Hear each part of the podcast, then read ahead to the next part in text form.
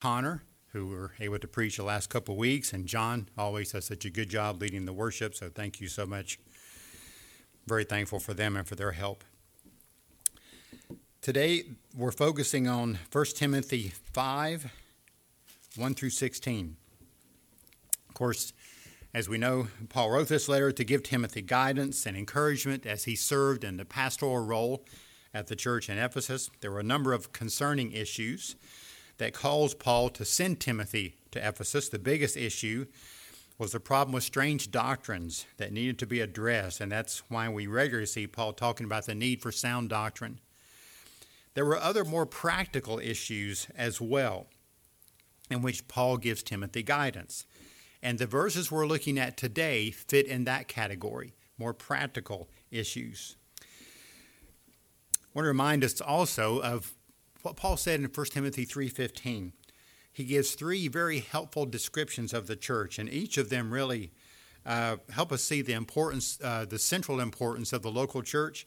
And I believe each of them also apply to how the things that we'll be looking at this morning in these verses. First, Paul said the church is the household of God. It's God's sanctuary. It's his special dwelling place. And the fact that the church is God's household reminds us that we are literally God's family. Secondly, believers are the church of the living God. We belong to God. He's the one who brought us into his family. And as his church, we actually serve then the living God. We don't serve the dead gods of false religion or philosophies of men. We belong and serve the living God. And then thirdly, Paul wrote that the church is the pillar and the support of truth. So God has graciously revealed his word, and as his church, we are called to believe his word. We are called to uphold his word. We are called to put it into practice in our lives.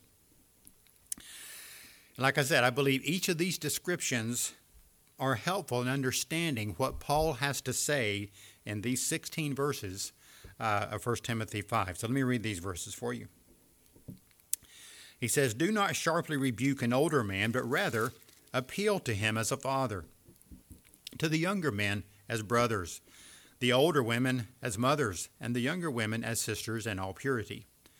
Honor widows who are widows indeed. But if any widow has children or grandchildren, they must first learn to practice piety in regard to their own family and to make some return to their parents, for this is acceptable in the sight of God.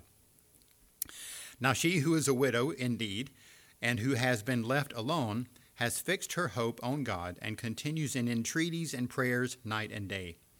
But she who gives herself to wanton pleasure is dead even while she lives.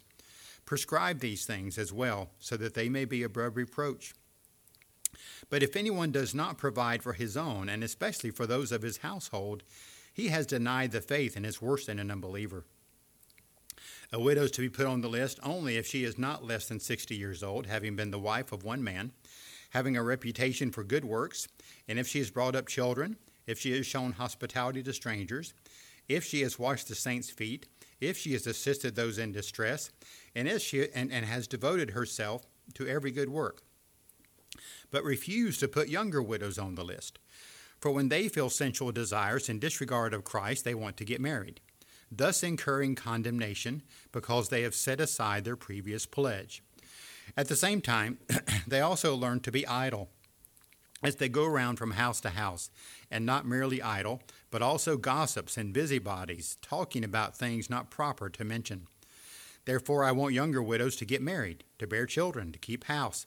Give the enemy no occasion for reproach, for some have already turned aside to follow Satan. If any woman who is a believer has dependent widows, she must assist them, and the church must not be burdened, so that it may assist those who are widows indeed." Okay, there's two main things that are going on in these verses. In verses 1 and 2, Paul gives some general instructions, general guidelines on how to relate to various men and women in the congregation. And then most of his time is given to verses 3 through 16, which he gives guidance from several different angles excuse me, on helping widows in the congregation. One of the things that I said, as I mentioned before, that as I was studying these verses and reading them over and thinking through them and what Paul seems to be saying, is that I see those three descriptions of the church just kind of weaving themselves all through the advice and the counsel that he gives to Timothy here. And, well, for example, our first point is this, and you can see what I mean. As the household of God, relationships in the church should take on a family flavor. Now, just remind you a couple of things to help us with the context here. In the previous verses in chapter 4, leading up to these verses in chapter 5, Paul then exhorted Timothy to be an example in his speech, his conduct, his love, his faith, and his purity. He was probably in his mid, maybe late 30s, and that might cause him to feel inadequate as he interacted with men and women who were older than him.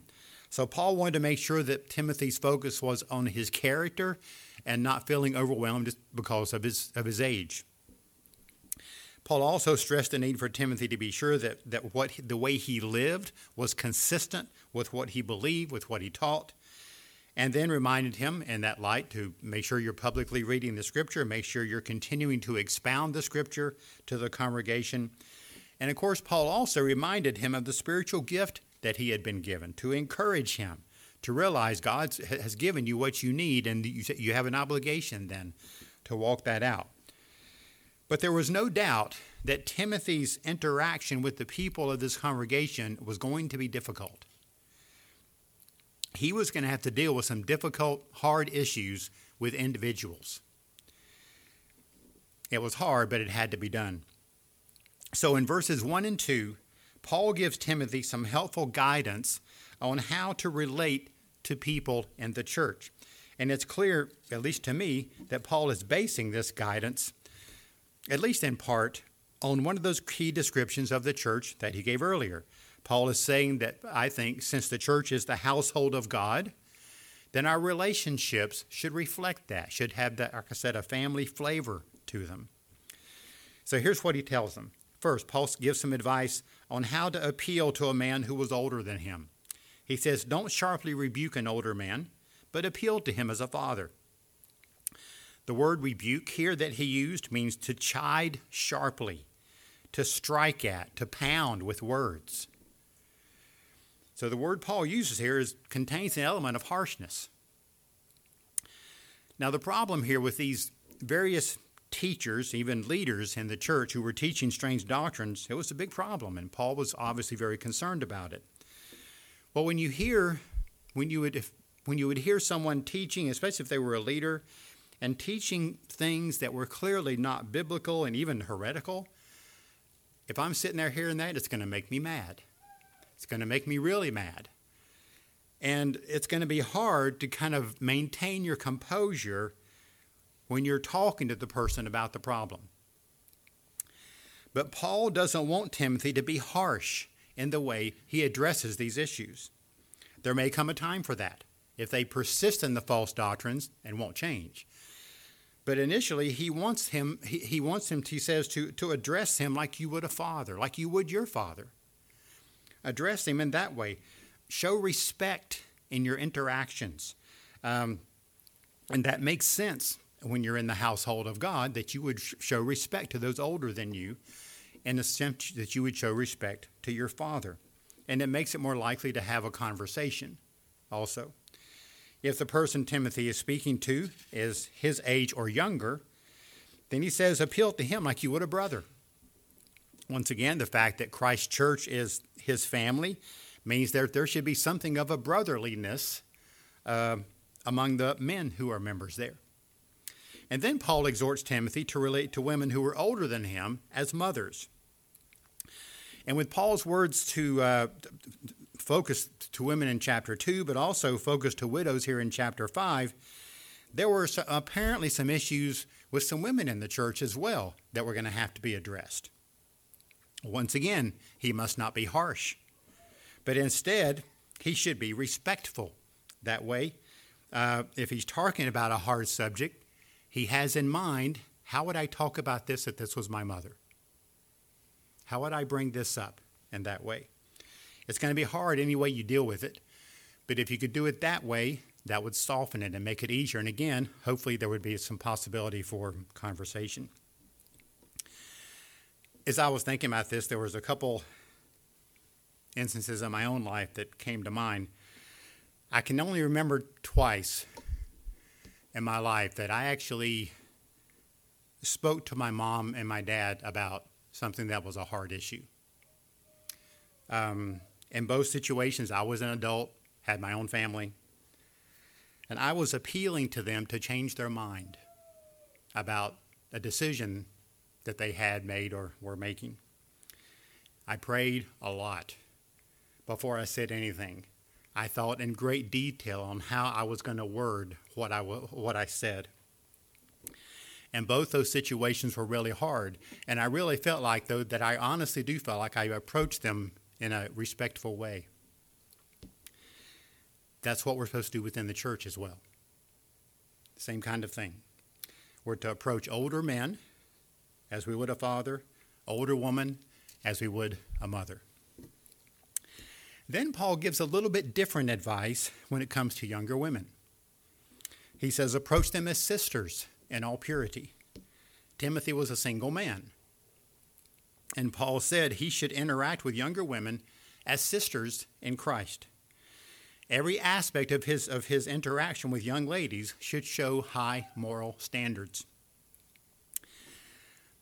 Well, then I started thinking, what if he were to start dating one of those younger widows that's spoken of later in the chapter? It's not that impossible at all. As a matter of fact, it could very well have happened. Now, I put dating in quotes because there was really no such thing as dating at this time. It's pretty much an American invention. But I believe there's an application here for the relationships of young men and young women in our day. We have a tendency, and I believe we get this from the culture more than anything else, we have a tendency to see those relationships in the context of romantic lovers. Like I said, that's a cultural thing. It's how you see it on TV. It's how you see it portrayed in songs, all kinds of things. So it fits the culture, but I don't think you can justify it from Scripture. And so I would encourage young people in those kind of relationships to especially focus on building the friendship, Christian friendship, and trust God that He will do it. Trust God to take it beyond that when it's time. You know, when there's going to be a possibility of marriage in the picture, but just some counsel there that I would share related to this verse. So relationships in the church and the household of God should take on something of a family flavor. Now from verse 3 through 16, like we said, Paul focuses on widows. It's really interesting that he gives so much attention to this one group in the church. It seems that there must have been quite a few widows in the church in Ephesus. The church was seeking to care for them, but there were some problems that needed to be addressed, and it's those problems that seemed to cause Paul to give some extra attention here to make sure Timothy looks at it from several different angles. So here's how I would characterize what Paul does in these next verses. As the pillar and support of the truth, so again, I'm pulling from what Paul's description of the church, as the pillar and support of the truth, the church should apply biblical principles as they minister to widows and others in the congregation to the glory of Christ. I believe that's exactly what Paul is doing here. Yes, he's trying to help Timothy to organize the church's ministry in a more efficient way. But he's doing a lot more than just giving him good administrative principles. He's consciously applying biblical principles in the things that he says here. And that's exactly what we should do in our lives, in our families, in our churches. The same kind of thing. When a situation comes to our attention or we're confronted with certain thing that we have to make a difficult decision about or just any kind of decision about, we need to continue to train ourselves to try to think biblically about what's going on and what are the principles that come into play to help us think through and to interact rightly with this circumstance, whatever it might be. And I believe Paul's given us an example of this as he gives Timothy counsel. And why is he doing it that way? Because the church is the pillar and support of the truth. It's the Word of God that is the source for reliable truth. So we have to continue to learn, to grow in how to understand that truth, how to apply it as best we know how. Well, we see Paul doing that in multiple ways. First one is this. God has made it clear that widows and those in similar situations are to be helped as needed. Where does he get that from? Well, in the Old Testament, we see that widows were to be cared for. I mean, fundamentally, it's an application of the fifth commandment, honor your father and mother. It fits in that category. But then you read places like Exodus, in Exodus 22, God says this of widows. He says, you shall not mistreat any widow or fatherless child. If you do mistreat them and they cry out to me, I will surely hear their cry. And there are multiple scriptures that are similar to that in the Old Testament. Jesus had a heart for widows.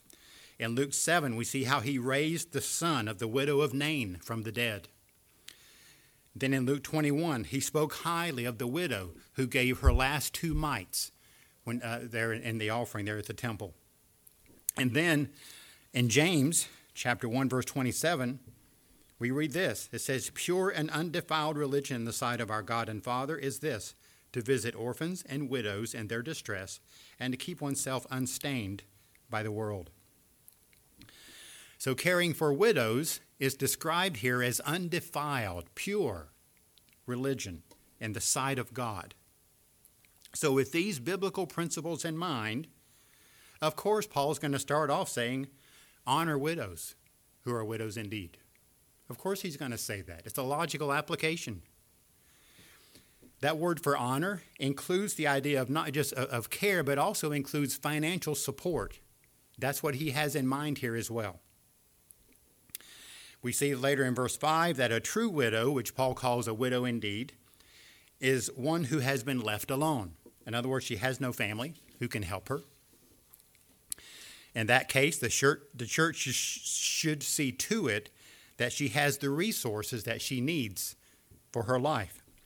In addition, Paul says that a widow indeed is not only one who has financial need, but has also shown herself to be spiritually qualified to receive that help from the church. Verse 5, he says, she who is a widow indeed and who has been left alone has fixed her hope on God and continues in entreaties and prayers night and day.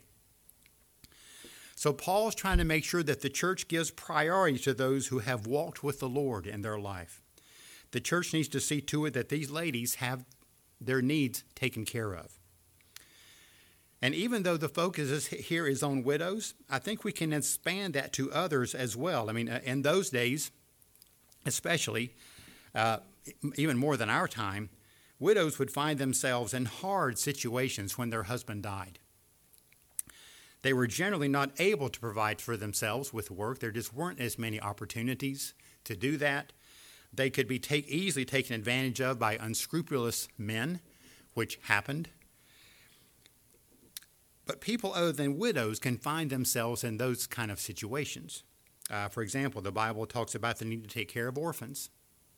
And I think it's so encouraging when you see Christians who focus on helping in foster care or adopting children in need.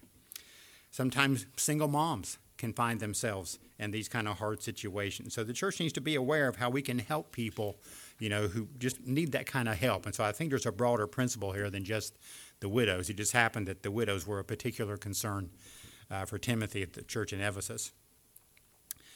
Now from there, Paul points out another important biblical principle. Next, we see this. It is pleasing to God when family members care for one another in time of need.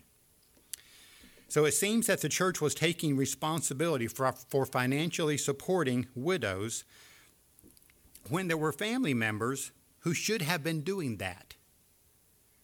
So Paul's giving a correction here. Look at verse 3 and 4. Honor widows who are widows indeed, but if any widow has children or grandchildren, they must first learn to practice piety in regard to their own family and to make some return to their parents, for this is acceptable in the sight of God. And then he has more to say that on verse 8. But if anyone does not provide for his own, and especially for those of his household, he has denied the faith and is worse than an unbeliever." These are really pretty strong words, very strong words. Paul wants the church to care for widows who truly have needs, but he does not want the church to get in the way of things that her family should be doing. Does she have any children? What about grandchildren? They have an obligation here, and notice it is not a civic obligation. It's not something the government requires. The issue is not whether it's an expectation of the culture. The issue is that this is pleasing to God. That's what the issue is. It is way more important what God thinks than what our neighbors think. And this is something that is pleasing to God. The phrase there, to practice piety, speaks of the need to put your beliefs into action. This is a very practical reminder that our Christian faith must determine how we act everywhere, but also especially at home. Paul also points out that this is a way to thank parents for all that they have done for you. It's easy for us to take that for granted, but Paul says, no, we shouldn't do that. And then in verse 8, Paul gets even more direct. Because of the priority God gives to parents and families, if we fail to provide for one who is part of our family and is in great need in some way, he says that we're worse than an unbeliever. In other words, even those who reject the Christian faith feel an obligation to help their family if they can. But as Christians, our whole point in life is to love God and to love people as we love ourselves. That's fundamental to who we are as Christians. To fail to come to the aid of one of our own family members is the opposite of love. It just doesn't fit. Now, Jesus spoke about this when he rebuked the Pharisees and rebuked the teachers of the law because they were shirking their responsibility toward their own parents. What they were doing, they actually designated their material assets as korban, which meant that they were all dedicated to God. And because they believed that their material assets were all dedicated to God, they felt they had no obligation to materially help their parents. Jesus called them hypocrites. That was not right. The principle here is that it is pleasing to God when family members care for one another in time of need. Paul is applying that help specifically here to widows, but the principle has application far beyond that. Parents with special needs children, brothers and sisters helping each other when there's a need there, sons and daughters doing what they can even to help aging parents who need help. And there's multiple scenarios that could fit there. Some of those needs can be costly. Some of those needs can be time-consuming and even mentally exhausting. But what Paul says here, I think, can be a help. He says this kind of help is acceptable in the sight of God. Acceptable in the sense that it's pleasing to him. This reminds me of something from Eric Liddell's life. Liddell was Scottish and was known as a track star. I've got a biography downstairs if you'd like to read it. It's excellent. And there's also a movie you may have heard of. I think it was in the 80s, Chariots of Fire. Well, he was known as the Flying Scotsman. In 1924, 100 years ago, 1924, he won a gold medal in the Olympics in the 400-meter race. That in itself is an amazing story that you need to look up if you don't know about it. But more than anything else, Eric Liddell was a committed Christian. After his races, people would gather around him to hear him proclaim the gospel, to hear him talk about the scriptures. He ended up going to China as a missionary. He actually ended up dying in China, there serving as a missionary. At one point, his sister expressed concern that Eric was spending so much time running track, to her, it just seemed like it was just kind of a waste of time. Eric's response always has impressed me. He said, when God made me, he made me fast. And when I run, I feel his pleasure. When you're serving members of your family in ways that are costly, time-consuming, mentally exhausting, remember this truth. As you serve, feel, acknowledge the pleasure of God in what you are doing. As hard as it may be, it pleases God. Next, we see Paul talking about the importance of godliness in the life of the Christian widows. In verse 5, we've read this before, but I want to talk about it a little bit more here. She who is a widow indeed, and who has been left alone, has fixed her hope on God, continues in entreaties, prayers, and night and day. So we can see from this verse that godly widows honor the Lord in their personal walk with the Lord, As we point out multiple times, one of Paul's main emphases in 1 Timothy is the need for Christians to pursue godliness in their lives. When Paul speaks of a widow indeed, he's speaking not only of her physical need, but of her spiritual life as well. Paul says this is a woman who was alone in life. Not only does she not have a husband, but she has no children, no grandchildren who can help her. But even though she is alone in that sense, she's not alone as far as God is concerned. She has fixed her hope on God, it says. She is confident in her salvation. Jesus Christ is her Lord and Savior, and she is certain that he will never leave her. He will never forsake her. She knows that as long as she lives on this earth, that he will continue to be her shepherd. She is confident that his mercy, that his loving kindness continues to follow her every day of her life. This is a woman of faith. She's an example that others can learn from. She's also a woman of prayer. Paul says she continues in entreaties and prayers night and day. Now, that does not mean she prayed 24 hours a day. That's not what that means. It just means that she was a woman of prayer. In fact, that she would pray during the day. She would pray at times at night as well. So she had a regular habit of prayer, of devotion to God. She may not be able to do some of the same things that she did earlier in life, in her younger days, but she can still pray.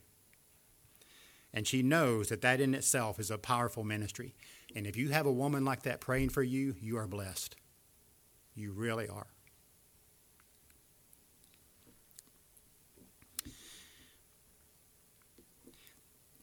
Then Paul points out that she not only honors the Lord in her personal walk, but also, this next point, godly widows are examples of godliness in the way they minister to others, Verse 9 and 10, a widow is to be put on the list only if she is not less than 60 years old, having been the wife of one man, having a reputation for good works, and if she has brought up children, if she has shown hospitality to strangers, if she has washed the saints' feet, if she has assisted those in distress, and if she has devoted herself to every good work. So, Paul begins first this verse with a practical instruction. He says, in order for the church to support a widow, he says she needs to be at least 60 years old. Now, culturally speaking, at that time, that seemed to be what we might loosely consider an age of retirement. It was also the age where remarriage was not likely in the culture. And so this is not a hard, fast rule for us. I mean, this is what fit, especially in the culture that Timothy was in. And that's the context that Paul's giving that particular age. But he's also encouraging the widows to use this season of their life for ministry. He describes her first as the wife of one man. Literally, that's a one-man woman. This does not mean that she can't remarry when her husband dies. In fact, that's encouraged later in this chapter And Paul also encouraged it in 1 Corinthians chapter 7. Instead, what Paul is saying is that she had been an example of what it was to be faithful to her husband. That's what he's saying there. She also is said to have a reputation for good works. So as a Christian, there was good fruit in her life that was pleasing to God, that was an example and a service to others. And then Paul lists several examples of those good works. First, he says she may have had the opportunity to raise children, either her own or orphans. Raising children is a good work. It's a hard work, but it's also a work that brings God pleasure. It's a good work. Second, Paul mentions showing hospitality to strangers. There was quite a bit of travel in the Roman Empire. There were not a whole lot of good places to stay overnight in the Roman Empire, especially if you were a Christian. The majority of places where you would stay overnight were places that were where not good things happened. And so if you're a Christian who is traveling, that's not a place you want to stay. So what you would end up having to do is depend on Christians, most of whom you did not know, to give you a place to stay for the night. That's especially, I think, the context of what he's saying here for these ladies. That is one way to show hospitality. There are lots of ways for Christians to be hospitable to one another. And Paul makes it clear, hospitality is a good work that brings God pleasure. Another work here, Paul says that he speaks of washing the saints' feet. So the idea of image of washing feet has to do with an image of humble service to other people. And it's also being willing to do things that are humbling in themselves, not the kind of thing that other people would kind of gravitate to and say, oh, sure, I'll help with that. It's the kind of stuff that people would kind of think, oh, I'm not sure if I want to do that or not. So it's being willing to serve people in lowly ways might be another way to say that. Fourth, she has assisted those in distress. People in distress are those who are having a great deal of trouble in their life in some particular way, and she is one who was known to come alongside people in their time of need if she could. And then finally, Paul summarizes her godliness by saying she has devoted herself to every good work. So in other words, she's the kind of person who serves people and things like this. So as Paul has told us already, godliness is something that characterized Christians, regardless of what season of life they are in. And so after extolling these godly older widows, Paul then gives a warning to the younger widows about some of the things that they may be struggling with. Look first in verse 6. She who gives herself, and here's talking about a widow, especially a younger widow, we'll see. She who gives herself to wanton pleasure is dead, even while she lives. And then Paul elaborates on more what he means on that from verses 11 to 15. He gives quite a bit of attention to this. He says, refuse to put younger widows on the list, for when they feel sensual desires and disregard of Christ, they want to get married, thus incurring condemnation, because they have set aside their previous pledge. At the same time, they also learn to be idle, as they go around from house to house, and not merely idle, but also gossips and busybodies, talking about things not proper to mention. Therefore, I want younger widows to get married, to bear children, to keep house, to give the enemy no occasion for reproach, for some have already turned aside to follow Satan. So, our next point, what we see from these verses is this. Younger widows need to heed the warning that strong temptations will be a serious challenge to their faith in Christ and can damage their testimony. When Paul speaks of younger widows here, he's not saying they should not be helped at all. He's just saying they should not be put on the list of those that the church regularly contributed to financially to support them in a regular basis. Doesn't mean they can't be supported, but not in the same way as the older widows that he's been talking about. Even though both are widows, both the older and the younger, they are in different seasons of life. It's just their circumstances are not the same. Those who are the younger widows could still have strong sexual desires. Very likely they would maybe like to get married again. That's not a bad thing. But it's not wise, he says, to put the younger widow in the same category with the older widow. And it seemed like that was a problem in the Ephesian church. That's apparently what they were doing. They were putting them all together in that sense. And so the idea of fully supporting someone who was a younger widow would end up putting them in a difficult situation, the church in a difficult situation financially, but the widow herself is going to be exposed to more temptation because she's going to have a lot more time on her hands. Verses 11 and 12, Paul warns of a couple things, several things. He warns of a disregard of Christ. He warns of condemnation. He warns of setting aside a previous pledge. So what does it mean by pledge? The pledge here could be a commitment to live out her life in widowhood without being married. That's possible. But the word for pledge here is literally translated faith. So I think Paul is speaking of the temptation to set aside their first faith, so to speak, in Christ, which is their primary commitment in life.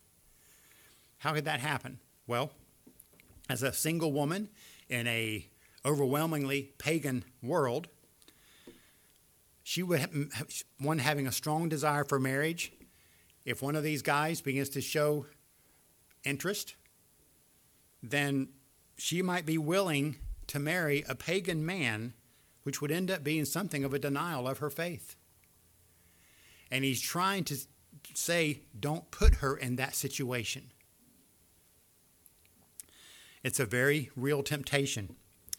And unfortunately, it's quite common for a young person who is very desirous of marriage to set aside sometimes Christian standards to marry a person who has really shown interest in them.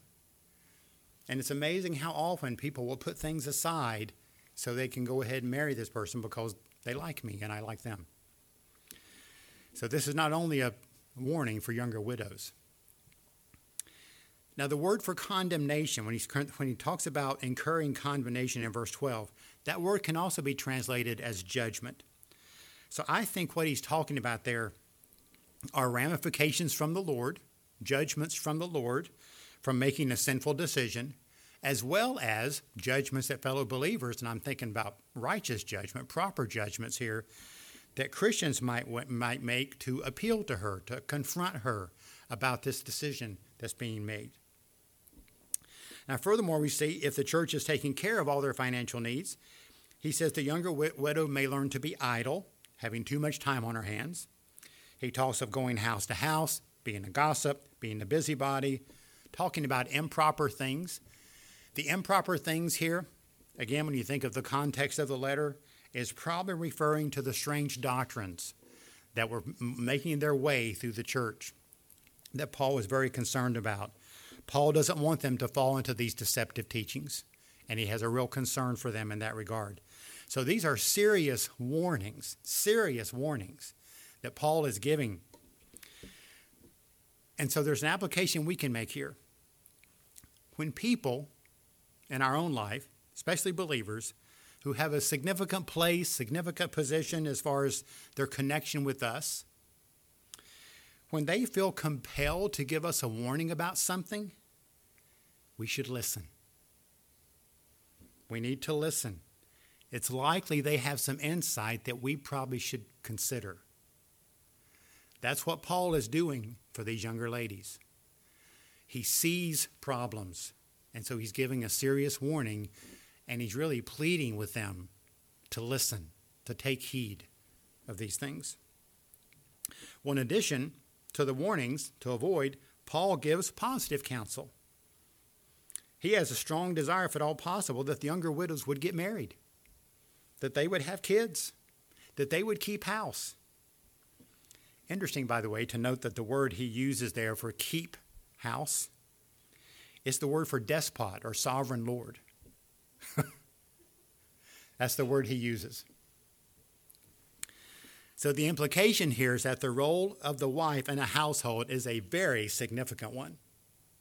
Very important. It's significant for the children. It's significant for the church. It's significant for the kingdom of God. He uses such a strong word there. about the importance of keeping house. And Paul also puts this in the category of spiritual warfare. He wants to make sure that no occasion is given to the adversary, which very likely here, the adversary here may well be anyone who could slander the Christian or slander the church because of what they see taking place.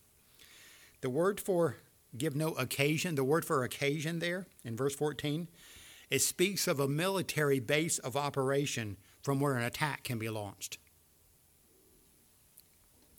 So Paul has a deep concern for the honor of the church of the living God. Tragically, in verse 15, Paul says that some have already turned aside to follow Satan. They have abandoned their faith and followed an immoral lifestyle. Now this, for one thing, confirms that Paul was addressing actual cases, actual people in the Ephesian church. And he says, this has already happened. I don't want it to happen again. We don't want it to happen again.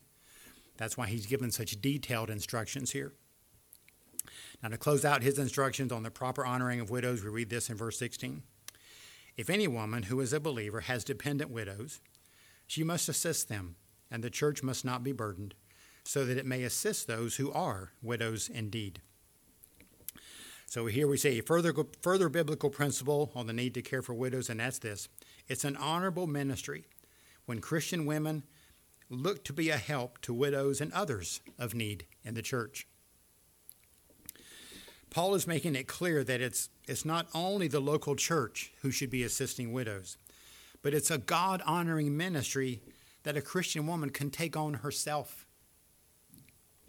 He may have in mind single women who are heads of their own household. There was a couple that you see in the book of Acts. One was Tabitha. One was Lydia, both who seemed to be ladies who were on them, who were by themselves, but actually had a household as well, and you kind of assume, and you can see, especially from Tabitha's situation, that she was doing so much to care and help for people herself. So that may be part of what he has in mind here.